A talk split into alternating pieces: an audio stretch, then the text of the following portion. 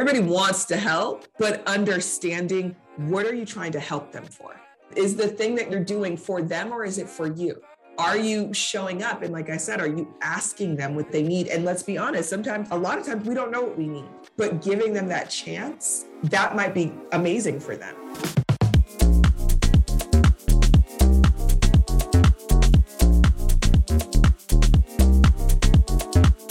What's up, lovely human, and welcome to That's Exciting, the podcast. I'm your host, Yancy, a curious soul who loves to learn about intimacy, relationships, and sexuality. Long time no speak. I know, and I'm really excited. Excited. I'm really excited to be back on the podcast game and also be in your ear and open up more conversations. So, the last time we talked, it was for a little check in on maybe another episode. Maybe you're just popping in, it's your first listen, or maybe you've been following since the beginning. Um, so, quick update life is way better than it was a few months ago. Uh, and if you want to know what happened where have a listen to the last episode that was posted. I think it's a check in and it's called How Are You Really? For people who are curious to know, basically back in May, my grandma passed away. And so this has been one of the hardest things that we have had to deal with as a family. And um, this is why I chose to prioritize Project Yancy because I had a whole program for the summer, but um, it was the right time to pause and to cater to my mental health and also be able to support as much as I have the capacity to um, my family members, my granddad specifically, my dad, and for everyone that has been there and that supported me and that showed up the way that they had capacity to and that just held space for me to um, live my grief a heartfelt and warm thank you. I'm happy to say that I am much better now and that Project Yancy is doing well. It's back on its wagon and we are moving forward.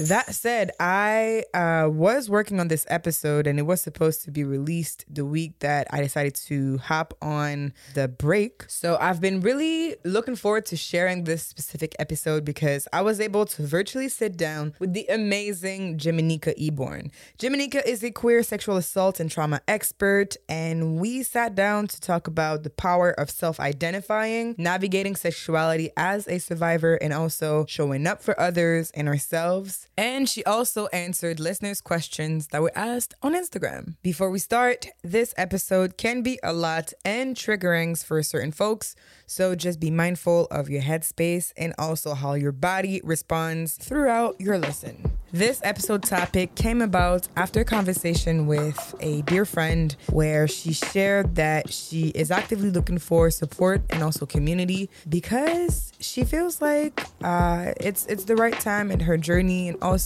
she feels like she's unable to express herself fully and to have people sit with her in the discomfort and in also the dark times. And she shared that from her experience, she noticed that it's oftentimes because people don't know how to support survivors. This is not something that is taught in society, in school, where this there should be classes about trauma, about how to support people, and about community.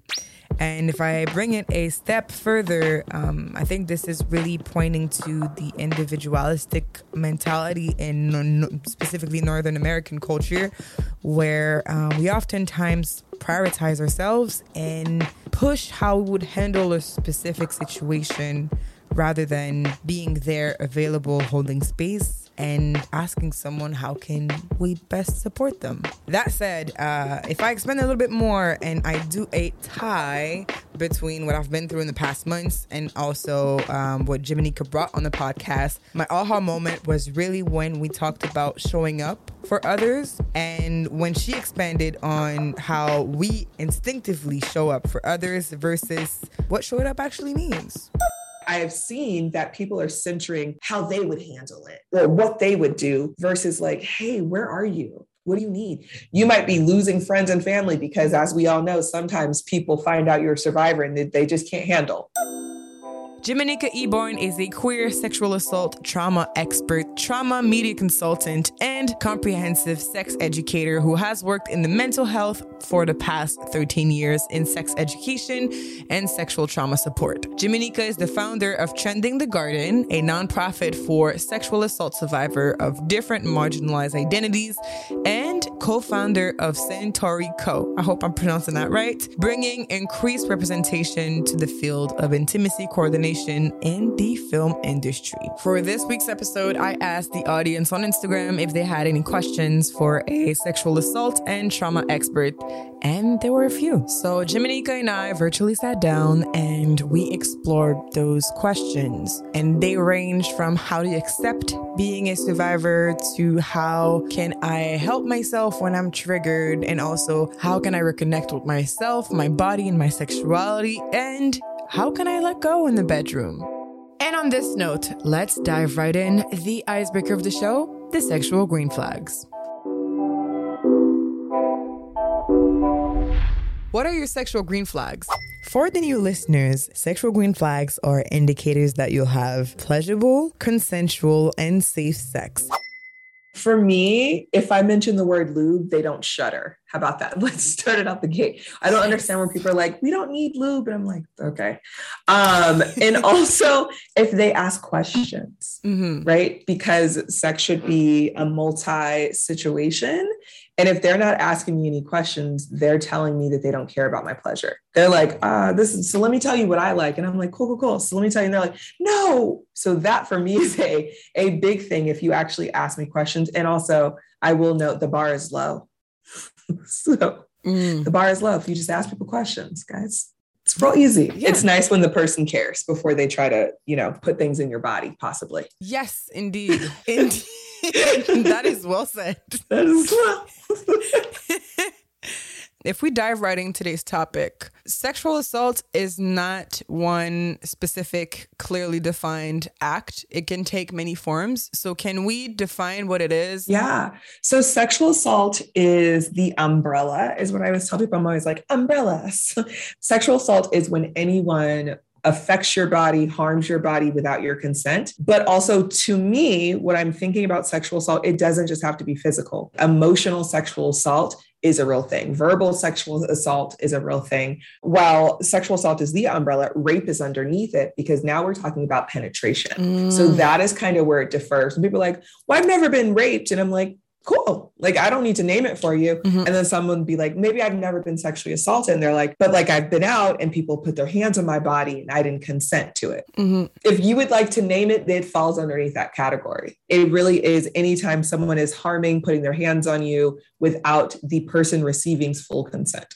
If we speak of terminology for a second, I've heard the survivor versus victim kind of debate where some people say you should say victim, some people say you should say survivor. Is there a preferable term to use? I leave that up to the person. I never want to name anything for someone else because I think the work that I do it's giving power back to someone for them to choose, right? Make mm-hmm. decisions. Someone that's already lost power in a situation, I don't find that to be helpful and also right. like certain words like words mean things. I say this all the time words mean things. Mm-hmm. and for certain people certain words have heavier weights for them and they feel more connected right? Some people want to be like i am a victim to this. And i'm like cool. I am a survivor. Like this is how i want to look at it. Cool. And so if you have a survivor in your life you do. Everyone that's listening you do. Um, ask them. Ask them how they want to be identified right? Like ask them who they are. It's not like I walk up to someone, I'm like, your pronouns, they're gonna be he because I feel like it. Like, no, like ask them. We are allowed to ask. And it's also just, you know, not shitty. Don't be a shitty human.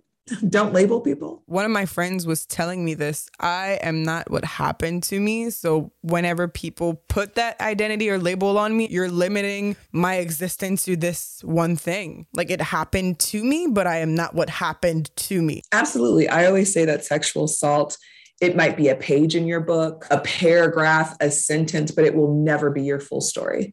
I'm going to dive right into the questions from the listeners. Oh, cute. Love it. What are some mentality and comments that one may deem as inoffensive that contribute to rape culture? I always say any of the W questions the who, what, when, where, and whys. because then you are starting to become like it, it, might feel like you're trying to find out information but the person might feel like you're now questioning them and mm. let's remind people this is not a law and order svu episode you are not the judge the jury or the police it also can lead into victim blaming and so anytime someone's like well who was who was with you mm-hmm. why were you there what were you blah, blah. it doesn't matter because now you might be putting the thought to the person of being like well shit maybe i shouldn't have been there anytime you start asking those questions, just stop.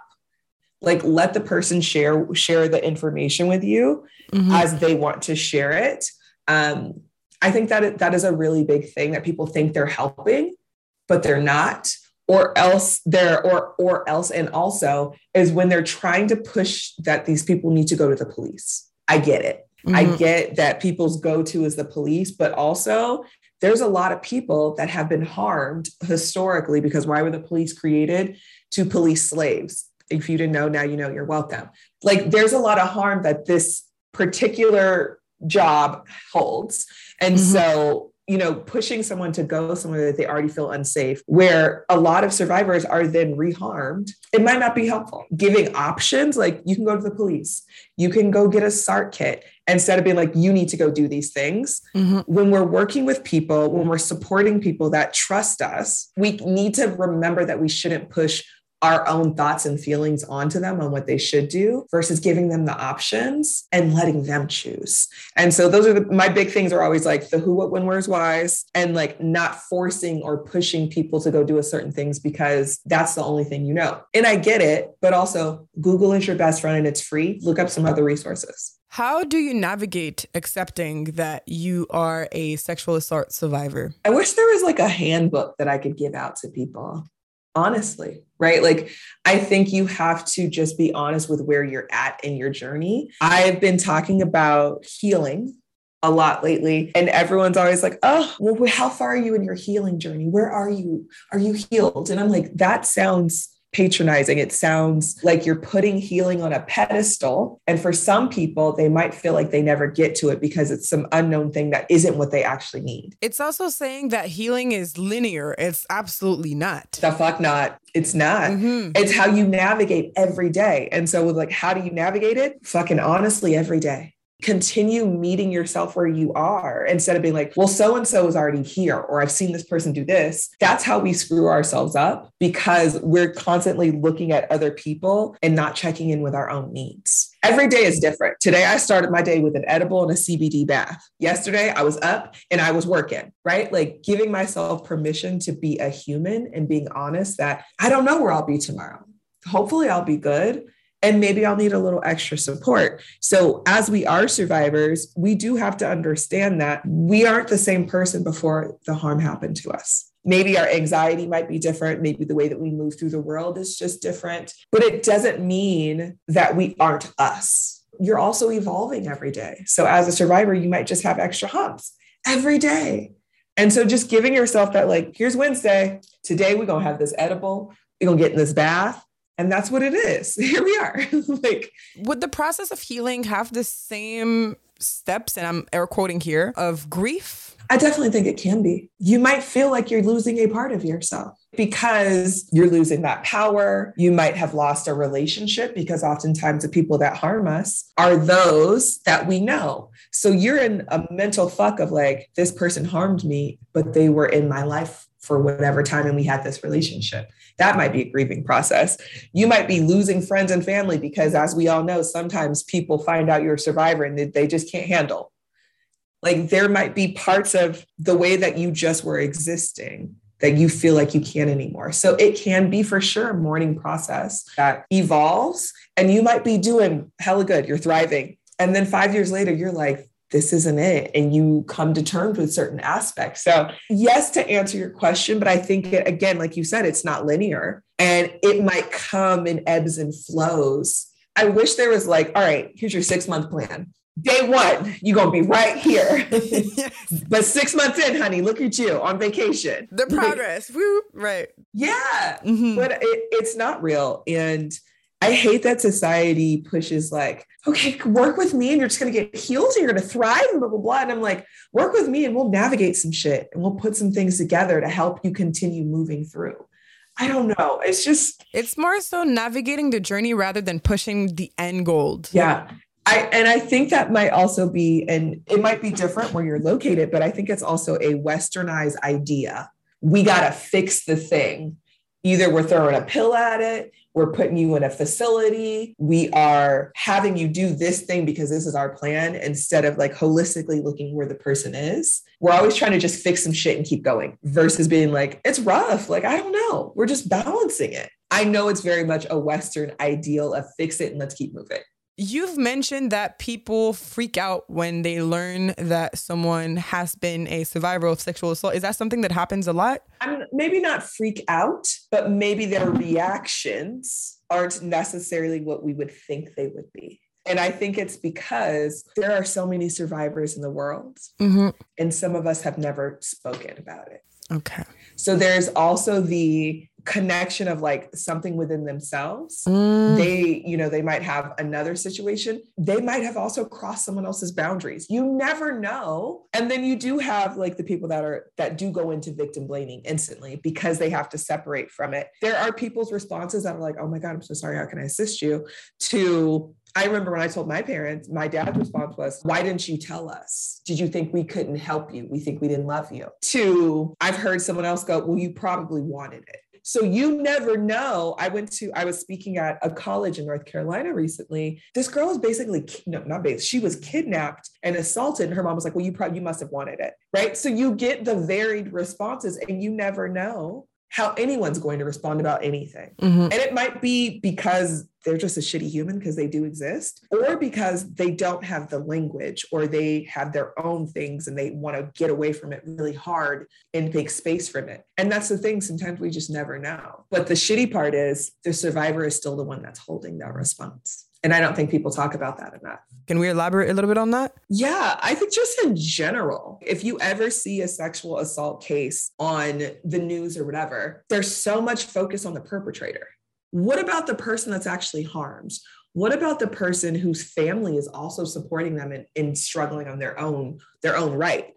Right? Like there is not enough focus on the care of the person and I understand that people want to help. Everybody wants to help, but understanding what are you trying to help them for? Is the thing that you're doing for them or is it for you? Are you showing up? And like I said, are you asking them what they need? And let's be honest, sometimes, a lot of times we don't know what we need, right? Mm-hmm. But giving them that chance that might be amazing for them. And if they're like, I don't know, then you can offer resources. But again, offering them versus like pushing them are two different things. I have seen that people are centering how they would handle it or what they would do versus like, hey, where are you? What do you need? Do you even want me to do anything or do you just want me to sit here in space with you? Oftentimes, and I, I do this in my support group and I'm teaching the folks um, in the group, you know, if someone mm-hmm. tells you something, you can ask them, like, are you dropping this off? Do you want questions or do you just want advice? And letting them choose again how you show up for them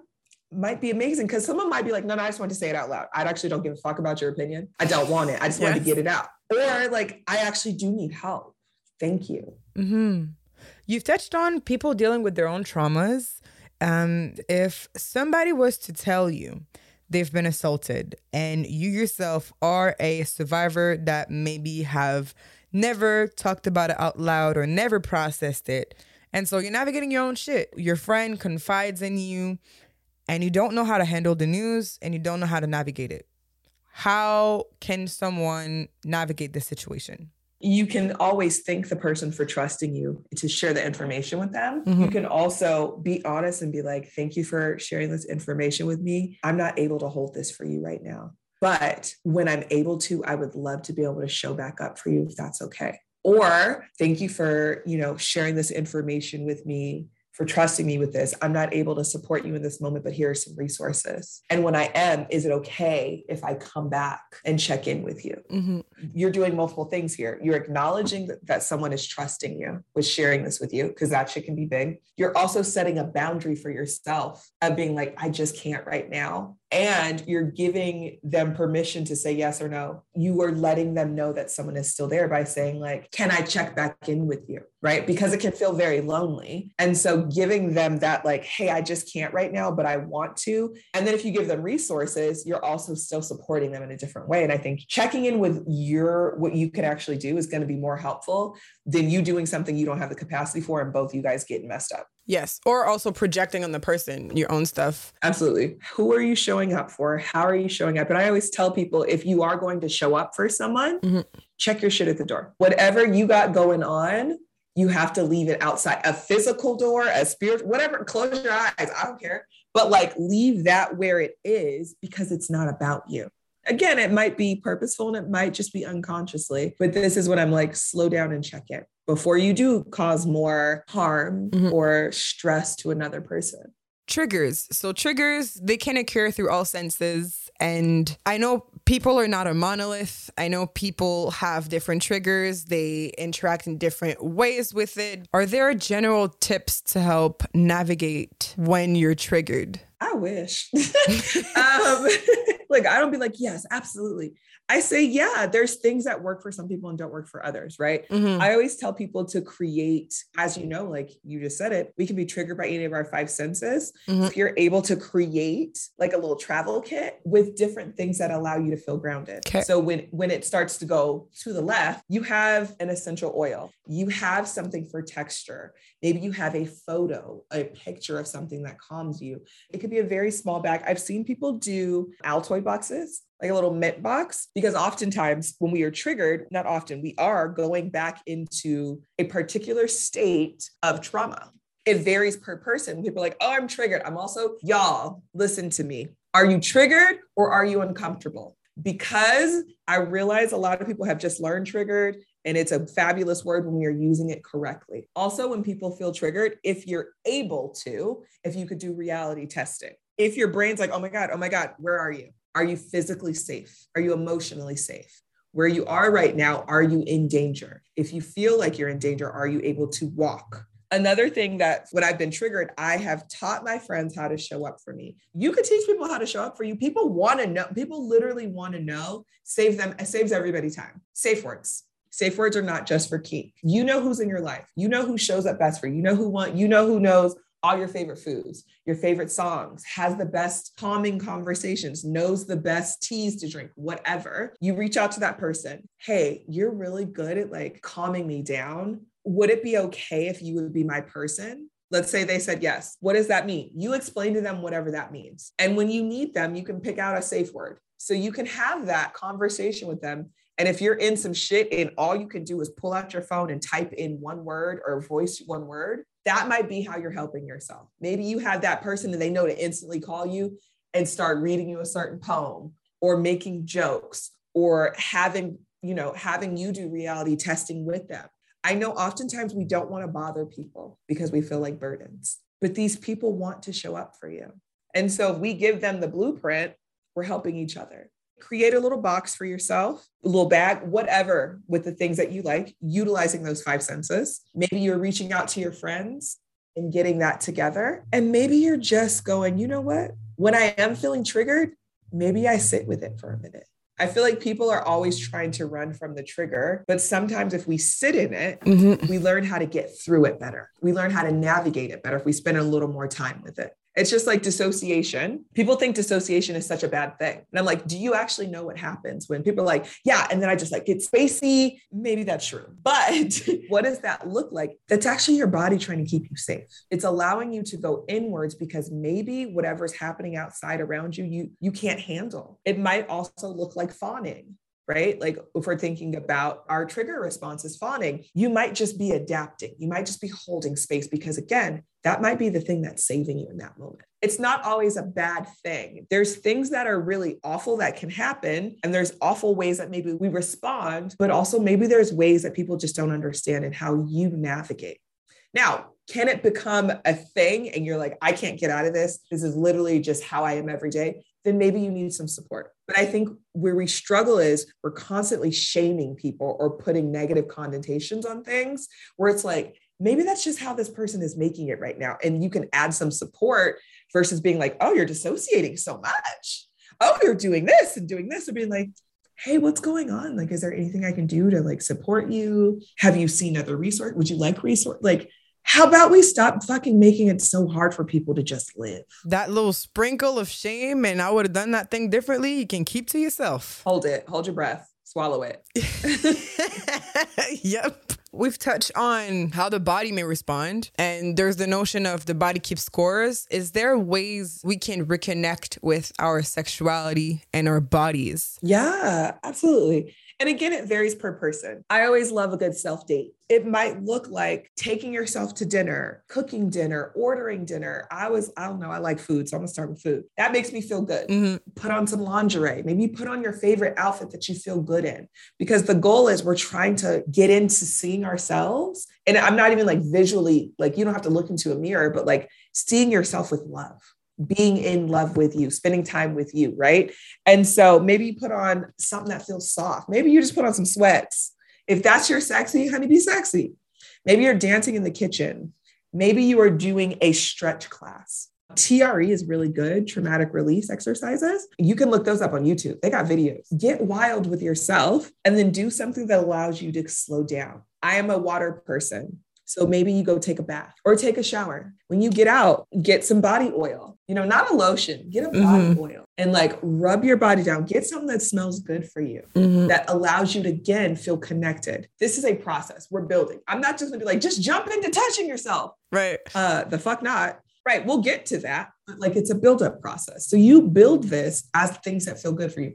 And then I invite people to start doing sensation things. The mini magic wand, mm-hmm. you can run it on your body, explore with no pressure. This is where you get to play. Maybe this is where you start to learn what type of pleasure you like. Intimacy and pleasure don't necessarily mean penetration or orgasms. So maybe one, we're taking this off the table, or maybe you put it on your table. Again, you're allowed you are building up to whatever you need to, but also giving yourself permission that maybe something you used to like, you can't stand anymore. Mm-hmm. Also, you might put yourself like in positions that you're like, let me just feel what this feels like. And maybe you're like, this is where I feel triggered in this position. Or when someone touches my right leg, I kick them and I kick you're learning about your own body. Yes, you might be creating a cheat sheet to share with others, but this mm-hmm. is a time for you to figure out what pleasure looks like. This is a time for you to know what your body likes. Like, again, you might be unlearning to relearn these newer parts of yourself because, again, we're constantly expanding. How can you build a trust rapport with a partner to enjoy or start to explore letting go and letting someone take the reign in the bedroom? Because the person was basically saying that she mm-hmm. feels more safe and comfortable whenever she has control in the bedroom, whenever she's more dominant, but she'd like to try the other way around, um, but she doesn't know how to go about it. Yeah. First off, do not have sex conversations in the bedroom. You're adding pressure to you don't start having conversations about sex where you're already in an activity. People be like, oh, well, what about that one thing? I'm like, we already, my titties out already. We should have had this conversation before. And also, you're allowed to call timeouts. Let's time out and let's check in. I always say, let's have these conversations outside the bedroom, mm-hmm. a neutral, comfortable space, a living room, a park, whatever feels good for you. Have that conversation being like, here's what I would like, but I don't know how to get it. And then you can have a conversation. You know how this person shows up for you. Right. Maybe you do, or maybe you don't, though, right? Because hookups, maybe you don't know. So you have to figure out what your safety looks like. That's the first thing. This has to be a you thing. So, what is internal safety for you and what is external safety for you? Because if you are feeling unsafe, your brain's not going to let you have no kind of sex. So, it doesn't matter because that is our biggest sex organ. And so figure out what that means to you and see if that person can assist you with being in that space. Because if you feel like you have to be in control, if you don't trust them to hold space for you and keep you safe, it's not going to work. So you have to have that conversation of how they can show up for you. And then maybe you build upon it. Let's do 10 minutes of you being in control or you choosing what we do? And then i'm back in control right? Like you're allowed to ebb and flow with it in ways mm-hmm. that feel good for you. Maybe you're like you can do this thing but you can't do this. Like i need to be in control of this. And you keep trying you keep adding to it. And then you know hookup culture people like to know. Like you could just be like hey i would like for you to do this thing And then I would like to do these things. Is this okay with you? Because now we're asking for consent. We're letting people check in and decide. And also, you're taking care of yourself, just being like, hey, here's what I'm into, here's what I'm not into. I think there's the space for conversation. And I know having sex conversation makes people uncomfortable, but I'm like, what's more uncomfortable? Talking about the sex that you're about to have or being in a position where you're freaking out and you're not actually being there or you accidentally now because you were in the state and kick somebody in the throat. Like having the conversation might be hard, but also you're letting this person mm-hmm. most likely physically into your body in some capacity. Do it in the ways that feel good for you and not for other people. You've spoken about books and also informing ourselves. Would you have any recommendations? Yes. The Tao of Trauma. It mixes the Western and Eastern side of talking about trauma, and it's kind of beautiful. And then when we're really doing it, and this is for both sides of the, the equation, what happened to you?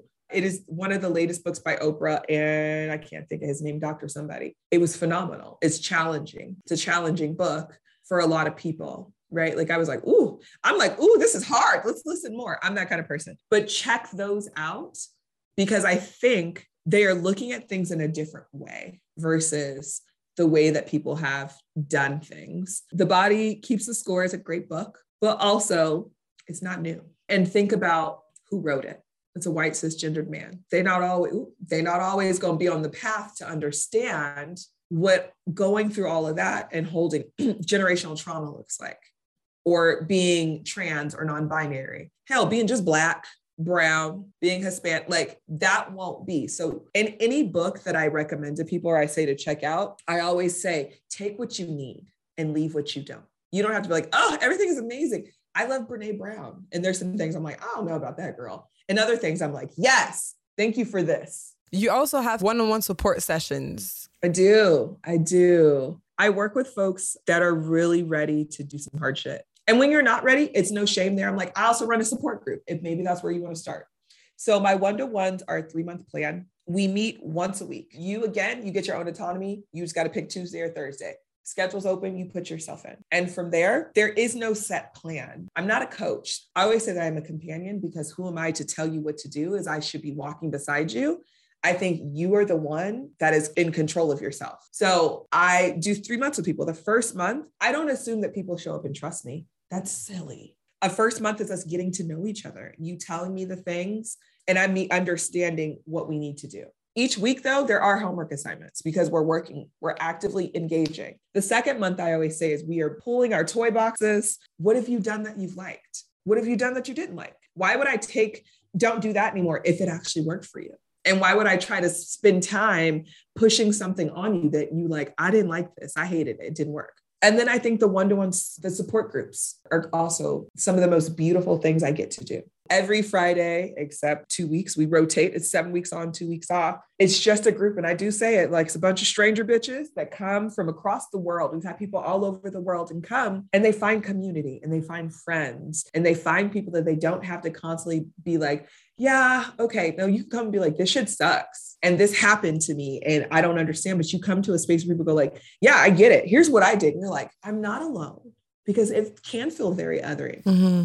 Would you have any final words for the audience? Therapy is not the only way that you can navigate things. Talk therapy is not the only way. You are also allowed to break up with your therapist if it's not a good fit. You are also allowed to break up with your therapist if it is not a good fit. You are also allowed to break up with your therapist if it is not a good fit.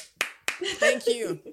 but also, there's other modalities, somatic therapy, where we're literally working on our bodies. Maybe you're like me and I have to get massages because I have chronic pain. That's what I want you to know. There are options. A huge and warm thank you, Jimanekia, for coming on the podcast and sharing your expertise and knowledge with us. You can follow her on Twitter and Instagram at Jimanekia and on her website at Trauma Queen That Love. Now, a little question time. If this chapter of your life had a title, what would it be? For me, it is definitely showing up, of course, as I said in the beginning, because I've been learning so, so, so, so, so, so, so, so much about showing up in times of crisis. And one of my biggest lesson, and that's been kind of solidified with this episode with Jimanekia, is showing up for people. And for my tight knit group of support, my my really close friends, the one that I can count on my hands, I feel like it's really important to ask them how I can show up, especially when they're going through a, a tough time. And I'm definitely guilty of giving unsolicited advice and um, going in, oh, well, I would have handled it like this and I would have done that differently but it's not necessarily productive or what they need. And I want to be able to be there and show up in a way that um, makes them feel good. And that also, I want to feel good too when I go to someone and I feel like I can share and and have that space to express myself and have my feelings validated and not necessarily always challenged. I also feel like there's different um, showing ups for different occasions and different times. Uh, certain times, giving advice might be what the person needs. Other times, it may be just holding space. And so that's why I like to ask questions and to have that fluidity in a way of um, navigating with that person how I can show up. I'm making sure that I'm having these conversations with them and asking them what they need in that time. But also, I make sure to check in with myself and evaluate um, the capacity that I have because some it's not true that you can always be there for someone. That at least that's what I believe. Um, sometimes you can be caught up in your own life and don't have capacity to offer as much to the people that you love. And so when Jimmy Jimanekia said that it's okay to not have the capacity and to tell the person and to either give resource or offer to check in later, that was really um, affirming for me. And I think that's really important because some people sometimes are not able to voice that they don't have the capacity and they kind of show up like shit. And I've definitely been guilty of doing that. And also not advocating for yourself or the capacity that, that you have uh, for someone is a disservice to that person, to yourself, and also to your relationship.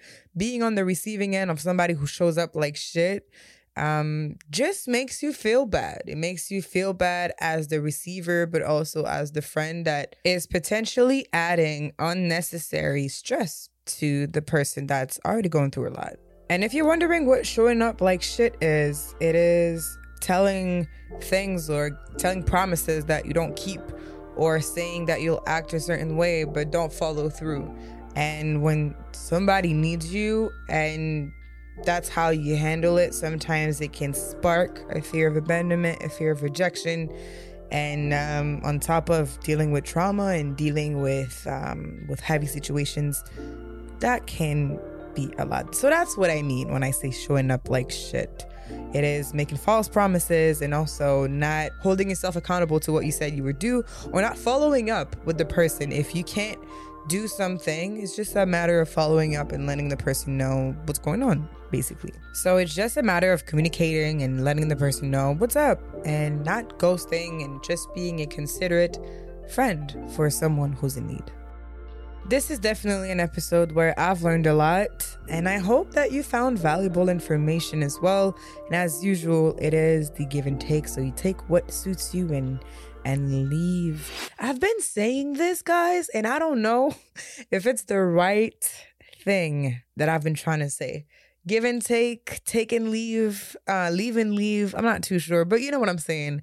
So I hope that you found valuable information that serves you and that said, as usual, you will find all the resources, so all the books and also um, TRE stretching stretches that Jimanekia talked about in the episode. All of that yumminess is in these show notes. And on this note, that's it for today's episode.